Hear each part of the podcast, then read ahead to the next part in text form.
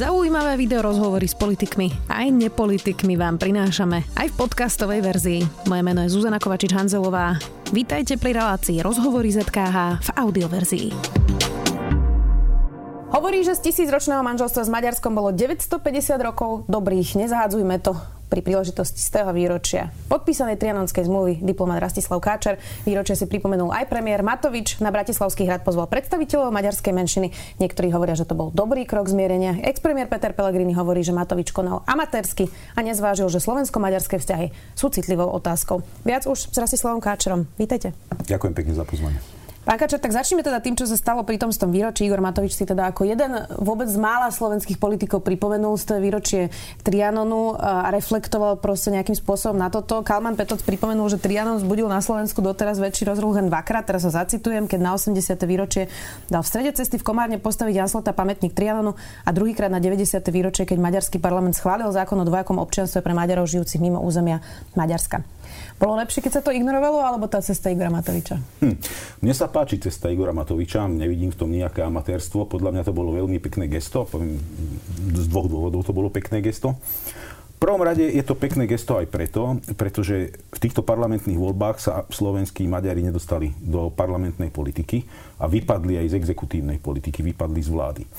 A máme veľmi málo fáz v modernej slovenskej histórii, kedy neboli súčasťou. A myslím si, že je to trauma. Samozrejme, že je to chyba ich, že sa do, to, do tých parlamentných voľbách nezískali mandáty, rozdrobenosti, hlúpeho prístupu a ja neviem čoho všetkého. Ale je to fakt. A ten fakt je zlý, pretože e, sú občanmi a spolutvorcami tohto štátu, sú spoluvlastníkmi tohoto štátu a potrebujú takéto uznania. Premiér im ho dal a povedal, tu je moja ruka, pozývam vás do toho, ste občanmi, takými ako každý iný, rovnocennými, podielate sa na tomto štáte je váš, taký ako, ako každého jedno. To bolo veľmi, veľmi pekné gesto. A druhá rovina toho je, že urobil to v deň Trianonu, čo pre mňa je taká príjemne e, sebavedomá asertivita, nie agresívna, nie tá slotovská, že postavím vám tu pomník a idem s prepačením čúrať na hranicu ako pes, ktorý si značí teritorium, ale urobil to takým sympatickým, príjemným spôsobom. No a to, čo sa potom dialo, je, že prišlo SMK teda aj na toto stretnutie a priniesli memorandum, ktoré možno, môžeme to nazvať, že ironizovalo trochu. Asi memorandum národa Slovenska z roku 1861 a tam kopíruje vlastne ten úvod, kde sú Slováci a národ slovenský a nahradili to Maďarmi a národom maďarským. A v podstate tam asi teda môžeme sa zhodnúť, žiadajú autonómiu a premiér teda povedal, že zneužili jeho gesto a napluli mu do rúk. Ako to vyčítate, túto celú situáciu? Podľa mňa to bolo veľmi nešťastné gesto zo strany SMK. To je všetko, čo by som k tomu ja tak mohol povedať. Martin Hanus z postoja sa zamýšľa v komentári takto. Rozhodne nešlo o individuálnu iniciatívu dočasného predsedu SMK Eriho, keďže pod memorandum je podpísaná elita SMK Ďula Bardoš Palčaky, Ivan Farkáš či Jožef Meňhár. A keďže o SMK je dlhodobo známe, že je politickou kolonou z Orbánovho Fidesu na Slovensku, legitimnou otázkou je i to, či obsah memoranda, o ktorom bolo isté, že ho slovenská strana okamžite odmietne ako provokáciu, nebol konzultovaný priamo z Budapešťou. Vy si myslíte čo? Nenapísal by som to inak, keby som to písal ja. Čiže um, možno zdanlivo dobré vzťahy aj Orbána, ktorý sa teraz tvári, že bude vlastne v strednej Európe ako keby nejakým ako to nazvať, mediátorom V4, uh, tak pomedzi pozabučky, ako keby robí takéto akcie? Orbán sa snaží byť uh, a z toho prejavu, ktorý mal teraz pri Trianonu uh, v Novom meste pod Šiatorom, a je jasné, že sa štilizuje do úlohy vizionára, akéhoci vodcu tohoto regiónu a ako diplomat. Samozrejme, že som to cítil počas maďarského predsedníctva. Bol permanentne tým, kto unášal všetky témy, bol hovorcom celého regiónu a stále sa stavia do tej úlohy toho hovorcu. Tam je to úplne jasné z toho vystúpenia. A poza bučky tá politika samozrejme sa deje permanentne. Keď sa pozrieme, my tu mnoho takých paradoxov. Šoroš nenávidený, NGOky nenávidené, platené zo zahraničia, a novinári. ja neviem čo, novinári, prostitútky. A potom zistíte, že maďarská vláda poskytuje absolútne netransparentným spôsobom financovanie rôznym občianským organizáciám, ktoré majú jedného, dvoch členov, dostávajú miliónové granty a vyplácajú z nich rôzne aktivity, ktoré živia a napokon aj politické strany, aj rôzne hnutia a tak ďalej. Čiže toto sa nedá vnímať ako rôzne priateľské gestá. Nechcem hovoriť mnoho iných vecí, ktoré sú charakteru klasifikovaných a utajovaných skutočností. Samozrejme, že ten, ten, tá rovnováha, ktorá je dneska medzi Maďarmi a celým regiónom, nielen medzi Maďarskom a Slovenskom, ale hádam najviditeľnejšie to medzi Maďarskom a Ukrajinou kde tie gesta Maďarska sú oveľa asertívnejšie, oveľa agresívnejšie, blokujú Ukrajinu permanentne v dialogu s NATO členskými krajinami NATO. Ale aj gesta voči Ukrajine, proste, pardon, voči Rumunsku. Každoročné vystúpenia, v Tušnáde. To, to sú neuveriteľne provokujúce vystúpenia. Tá, tá rovnováha je veľmi delikátna tu v regióne a my si to uvedomujeme, aspoň tí, ktorí robia zahraničnú politiku a stratégiu a bezpečnosť, si to uvedomujú. O tom e, sa diskutovalo vlastne pred voľbami, že Orbán e, spolufinancuje SMK, aj keď teda oni to odmietajú a hovoria, že nemajú žiadne peniaze ani od Fidesu, ani od Viktora Orbána. Myslíte si, že Viktor Orbán je Uh, nešťastný alebo šťastný z toho, ako dopadli voľby a aká je nová vláda? Neviem, môže byť aj šťastný aj nešťastný. Samozrejme pre, uh, pre dobro Maďarov a maďarské otázky na Slovensku a silného postavenia Maďarov a sám absolútne som prívrženec uh, silného postavenia Maďarov na Slovensku a sám mám veľkú časť rodiny maďarských koreňov predchádzajúcej Uhorska. Som priateľsky naklonený tomu a naozaj som absolútne, ale absolútne presvedčený, že každý sa tu má cítiť doma, kto tu platí dane, kto tu žije 10 ročia, stáročia, neviem čo, je tu doma. Každý je tu doma úplne rovnako, akým jazykom hovorí, akú vieru verí, akého Boha večer eh, spomína, alebo vôbec nemá nejakého. Každý je tu rovnakým spôsobom doma.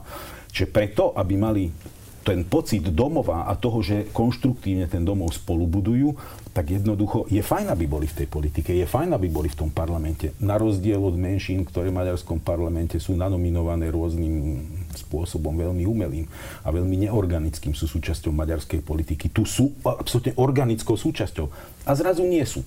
Na druhej strane možno by to mohlo slúžiť tým, ktorí by chceli modulovať toto spolužitie spôsobom konfrontačným. A v tom Orbánovom vystúpení nájdeme mnoho priamých, ale aj zakodovaných konfrontačných prístupov. Čiže ak je, sú slovenskí Maďari mimo politiku, je ľahšie aj radikalizovať a získať a, pre takúto vec.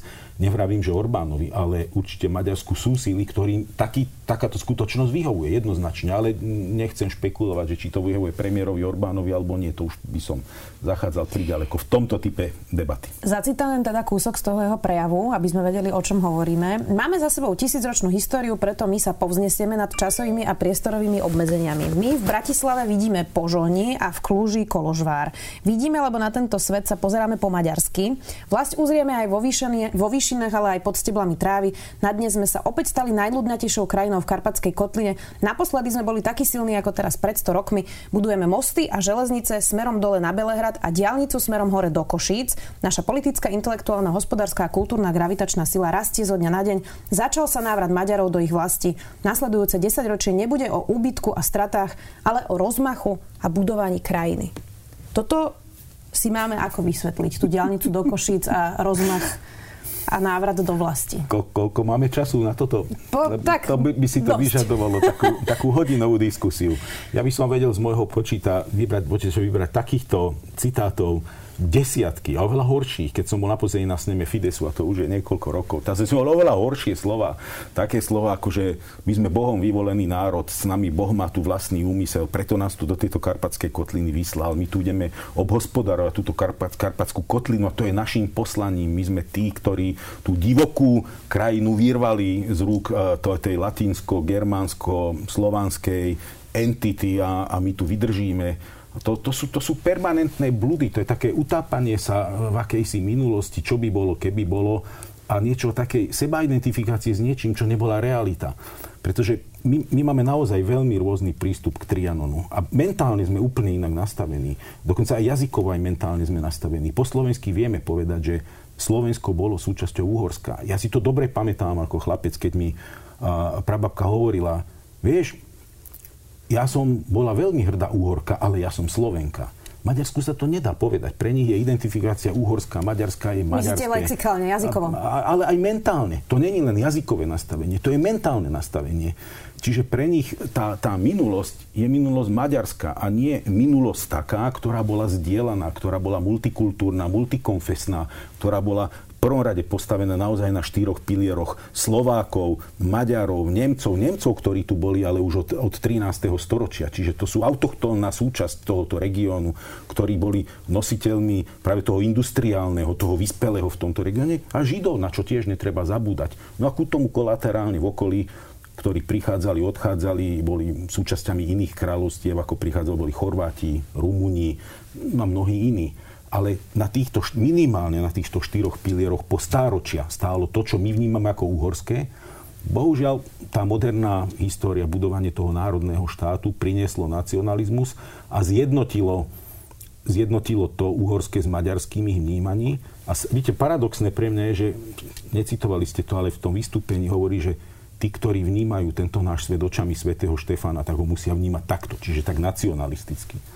A jeden z najznámejších výrokov svätého Štefana, máme ho na, na kostole vygravírovaný v Komloši na juhu Maďarska, kde žila veľká slovenská komunita. Ten citát hovorí, a, ako to je presne, a egyelvű és az ország a gyenge és esendő. Čo znamená v preklade jednojazyčný a jednokultúrna, jednojazyčný a jednokultúrny, táto krajina je krehká a zraniteľná. Čiže to dedictvo starého Uhorska bolo práve v tom, že dokázalo integrovať tú rôznosť a z nej ťažilo. Dnešný, dnešný maďarský nacionalizmus na to nerád spomína a nevníma to takto. A v tom sme odlišní. Je to aj súčasť propagandy Viktora Orbána. On vlastne dokonca aj múzea Uh, tak ako keď čiastočne Budapešti presne reflektujú iba tento typ nejakého, uh, nejakej interpretácie tej histórie. Čiže toto je asi jeho stratégia, alebo sa. Nie, absolútne je to tak. Kto tam žije, ťažko je to pochopiť pre Slováka, ktorý vníma okraju. Ja keď som odchádzal ako veľvyslanec do Budapešti, tak som sa škriepieval s časťou mojej rodiny, ktorá žije v tom slovensko-maďarskom prostredí. Otec hovoril po maďarsky veľmi dobre, do 5 rokov nevedel po slovensky.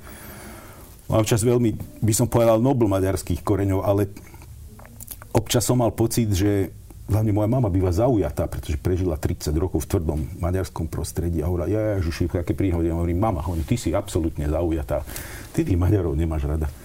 A potom som prišiel do Maďarska po 5 rokoch. Môžem povedať, že určite nemôžem povedať, že Maďarov nemám rád. Naopak, mám tam, mám tam mnoho skvelých priateľov, ktorých som si mimoriadne obľúbil. Aj vrátane takých, ktorí sú vnímaní ako nacionalisti. Gezu Jesenského. Skvelý človek. Absolútne som si ho obľúbil. Ale, ale vnímam to inak. Vnímam to oveľa kritickejšie. Vnímam tie ich jazvy, tie rany, ktoré majú na duši nezahojené z toho rozchodu. Oni, boli, oni sú partner, ktorý odišiel z rozvodu toho vzťahu s obrovskými traumami a neliečil si ich a nelieči si ich a stále v tých traumách žije, utápa, utvrdzuje sa v nich. Zatiaľ, čo tí ostatní z toho zväzku odišli a odišli s vlastnými traumami. Nie, podľa mňa neexistuje rozpad zväzku, z ktorého človek neodchádza s traumami, ale my sme k tomu pristúpili iným spôsobom. Liečíme si ich. A všimnite si, keď, keď klesne tá, tá agenda slovensko-maďarská alebo tá, tá nacionalistická, tak u nás ani o tom nevieme, ani to nevnímame. Proste u nás ako keby to neexistovalo. My sme naozaj človek, ktorý si traumu prešiel, pozera sa dopredu, uvedomuje si tie veci, ale nejako ho nezaťažujú. Ale keď prídu, keď sa vynoria takto spoza toho Dunaja, keď ich takto Orbán alebo iní nalejú na nás kýblom, tak zrazu ich cítime a zrazu, zrazu sa nimi senzibilizujeme.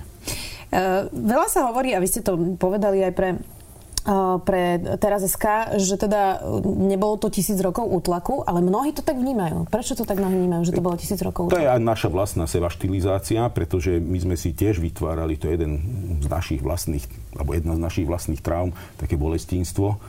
A ako keby v tej, tej romantickej dobe formovania národov, industriálnou revolúciou, keď sa rozpadal ten feudálny systém, kedy naozaj štáty boli postavené na úplne inom princípe, a nie na princípe takého nacionalizmu. Ten, tento typ národného vnímania, ako ho my vnímame dneska, a nielen Slováci, ale vôbec Západ, tak ten typ je tu z histórie Európy možno 150 rokov. Predtým to poňatie národa, tak ako ho my dnes vnímame, neexistovalo.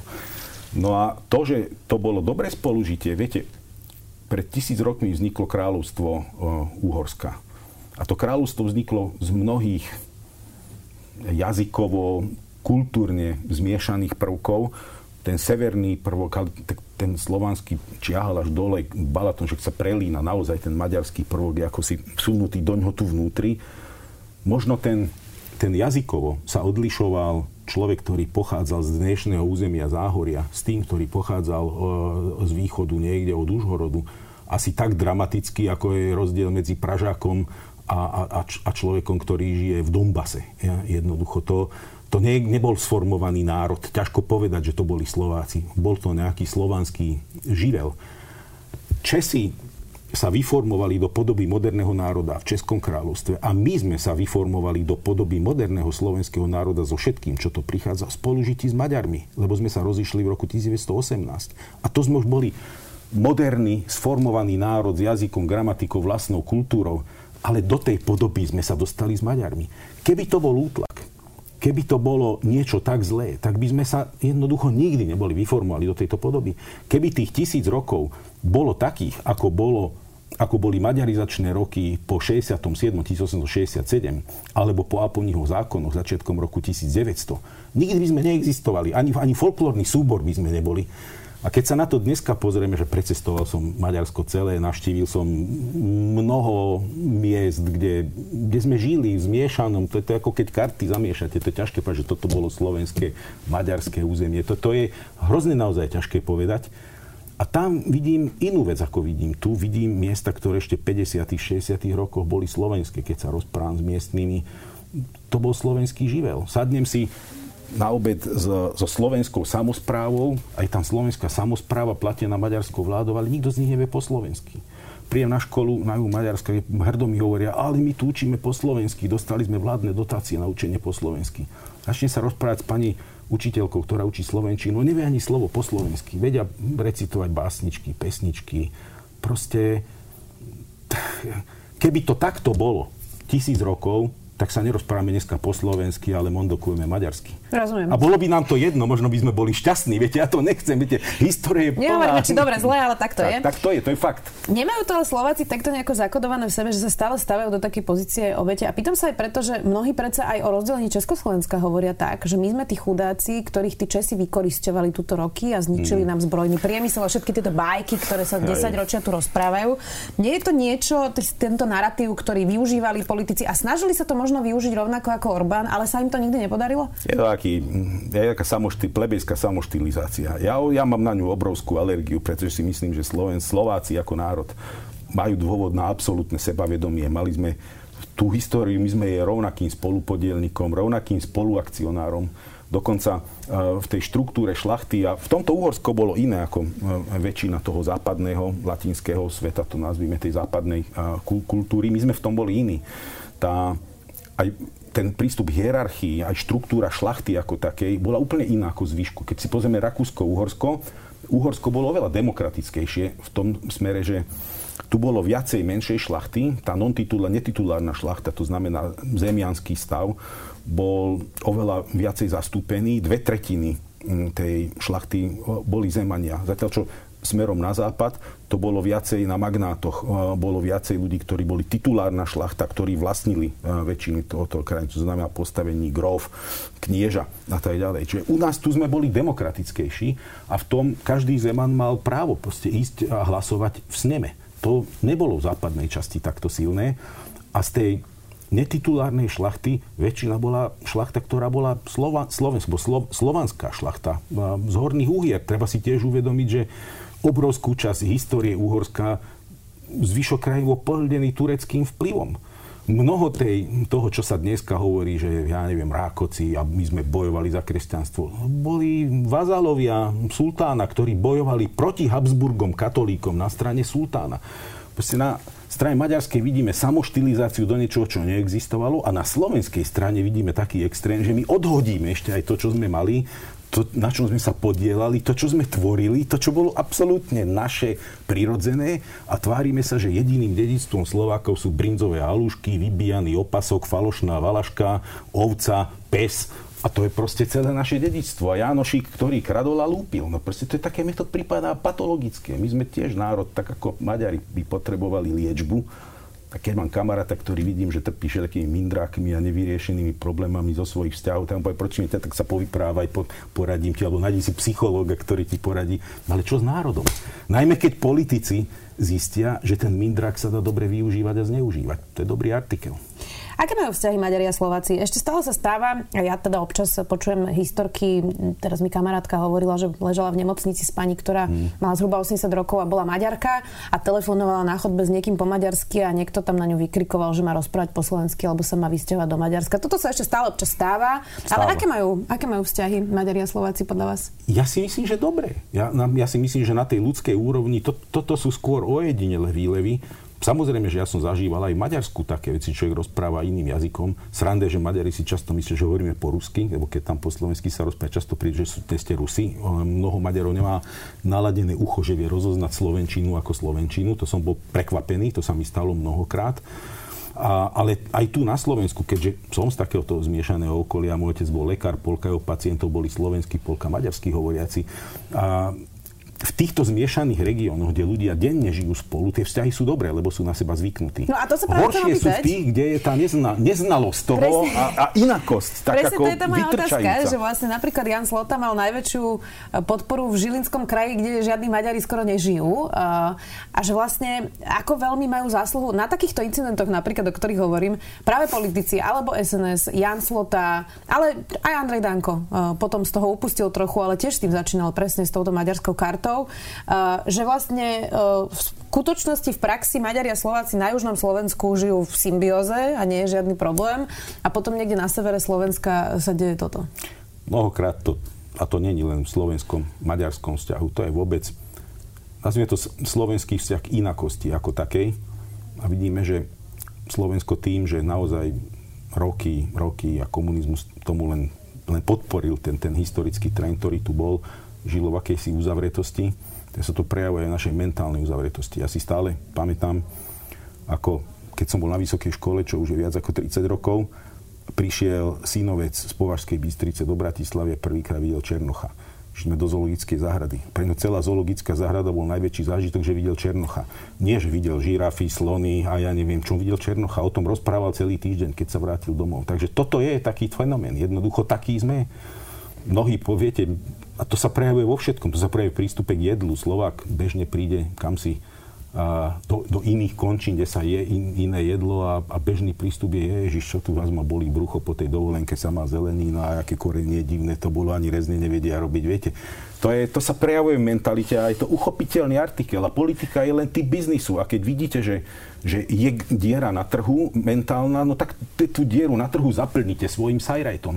Bohužiaľ, mnohokrát sa to zaplňa sajrajtom a bez ohľadu na to, politika by mala byť o zodpovednosti a nie o využívaní traum, ktoré máme, ale o liečení traum. Politik by mal byť človek, ktorý lieči traumy a niektorý traumu úmyselne prehlbuje, aby ho potom zneužíval pre svoj politický cieľ.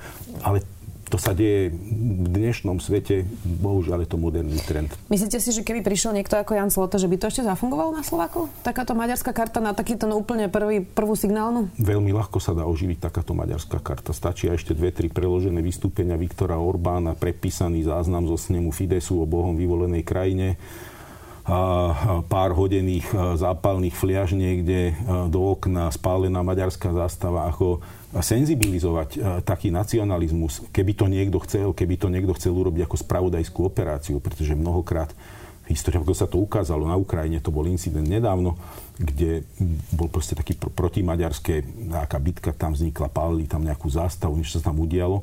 No potom, keď sa to spravodajskými kanálmi rozmotalo, ukázalo sa, že to boli provokatéry nacionalisti polskí, ktorí to spôsobili. Viete, pre spravodajskú službu by bolo veľmi jednoduché urobiť takú operáciu, ktorá garantujem len za mesiac keby za mesiac rozpáli tak atmosféru, keby, keby som bol dôstojníkom služby a dostanem takúto zákazku, tak napíšem na to scenár za dve hodiny pri jednej flaške vína a tak to by fungovalo. Ivan Korčok povedal v Budapešti, že je potrebné zmieriť sa s tým, že čo je pre jedných trauma, to je pre druhých začiatok slobody. To bol teda jeho komentár k 100 rokov Trianonu. A teda e, naopak máme e, potom prieskum, ktorý robila Maďarská akadémia vied medzi občanmi, e, ako Maďari vnímajú teda Trianon. A 94% občanov považuje Trianonskú zmluvu za nespravodlivú. Z týchto 94%, 85% ju považuje za najväčšiu tragédiu maďarského národa. 84% si myslí, že Maďarom je ten, koho bolí Trianon a 77% z nich Trianonskú traumu podľa svojich slov doteraz teda neprekonali. Úplne to teda nevyzerá asi na nejaké super zmierenie práve v tejto otázke. Igor Matovič sa ale chystá do Maďarska na návštevu. Keď teraz hovoríte, že je to krehké, že naozaj sa môže rozduchať ten oheň aj s pravodajskými službami, ale kýmkoľvek iným, kto by mal na tom záujem. Viktor Orbán možno má na tom záujem. Čo by mal teraz Igor Matovič robiť? Som rád, že tam ide premiér a myslím si, že minister Kočok ho pripraví veľmi dobrým spôsobom. Je to veľmi skúsený, obratný človek. Tejto agende sa orientuje absolútne perfektne. Mám k nemu 100% dôveru. Takže som presvedčený, že premiér tam pôjde veľmi dobre pripravený na túto cestu pre nás, a ja ako 5 rokov ako veľvyslanec, aj so všetkými nie len 5 rokov veľvyslanec v Budapešti, furt sa ma to týkalo. A či som bol zastupoval Slovensko pri NATO alebo vo Washingtone, to je jedno, súčasť zahraničnej služby. Vždy som sa snažil, aby sme neeskalovali zo slovenskej strany a slovensko-maďarskú otázku alebo vôbec maďarskú otázku Maďarska postavenia v regióne, pretože Slovákom to ničom neprispieva. My sme do tejto hry vstúpili veľmi zlým spôsobom, pretože po rozdelení Československa sme sa Slováci zahranično-politicky jednoznačne oslabili. Maďari sa to snažili využiť a my sme na to odpovedali takým hlupým spôsobom. Ja som to prirovnával, ten slotovsko-mečerovský prístup bol taký, že my a Maďari sme dvaja nezbední žiaci v triede ktorí sa radi tak podpichujú, poškopkávajú, pokopávajú pod stolom, keď sa pani učiteľka nepozerá. Ale Maďari sú oveľa sofistikovanejší, sú vyzrelejší národ v tomto.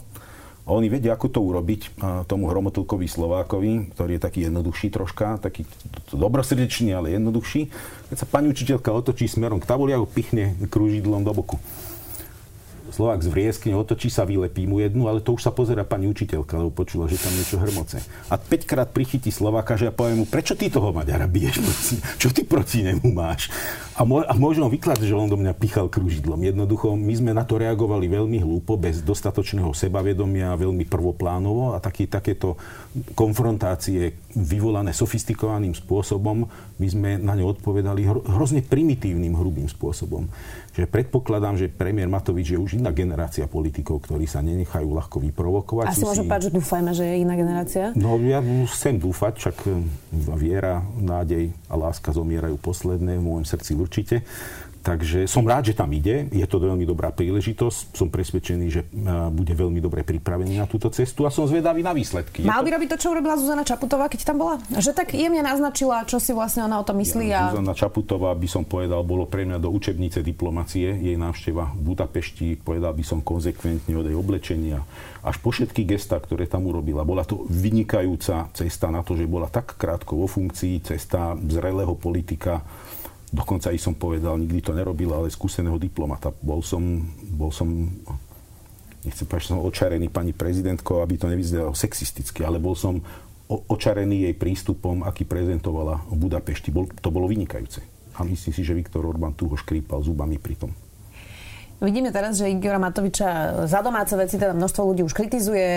Naozaj to bola teda pandemická situácia, určite sa robili aj chyby. Uh, ale jedno hovoria všetci, že v tej zahraničnej politike to vyzerá uh, teraz na svetlejšie časy na Slovensku. Hm. Máte aký názor? Žiaden z našich premiérov nebol človek, ktorý by bol uh, stratégom zahraničnej politiky a bezpečnosti. Všetci premiéry, ktorí prišli k nám a do, na premiérske kreslo, možno Čarnogurský sa tak snažil tváriť, ale jeho vízia je toxická, a neboli stratégovia v tomto smere. A niektorí z nich dorástli, Mečiar nikdy. A ja si myslím, že a nechcem to hodnotiť, pretože čas ukáže, to ešte naozaj je za času povedať. Uvidíme, ako by som povedal, ako veci dopadnú. Čo mňa vyvoláva nádej je, že máme naozaj dobrého ministra zahraničných vecí, ktorý, ktorý minimálne v tejto stratégii a vízii má absolútne jasno. Verím, že si vytvorí vzťah s premiérom a viacerých členov vlády mám dôveru, že majú zdravé inštinkty v zahranično-politickej oblasti, stratégii a prístupu. Takže ak budú vedieť s premiérom dobre narábať, lebo on je v tejto oblasti predsa nepopísaná stránka, tak má šancu sa stať premiérom, ktorý bude premiérom zahranično-politicky silnej krajiny. Tá, tá šanca tu je. Uvidíme. Nechcem to hodnotiť teraz. Sám som na to zvedavý. Vyčítajú mu, že nie je jazykovo vybavený. V tomto nevidíte problém?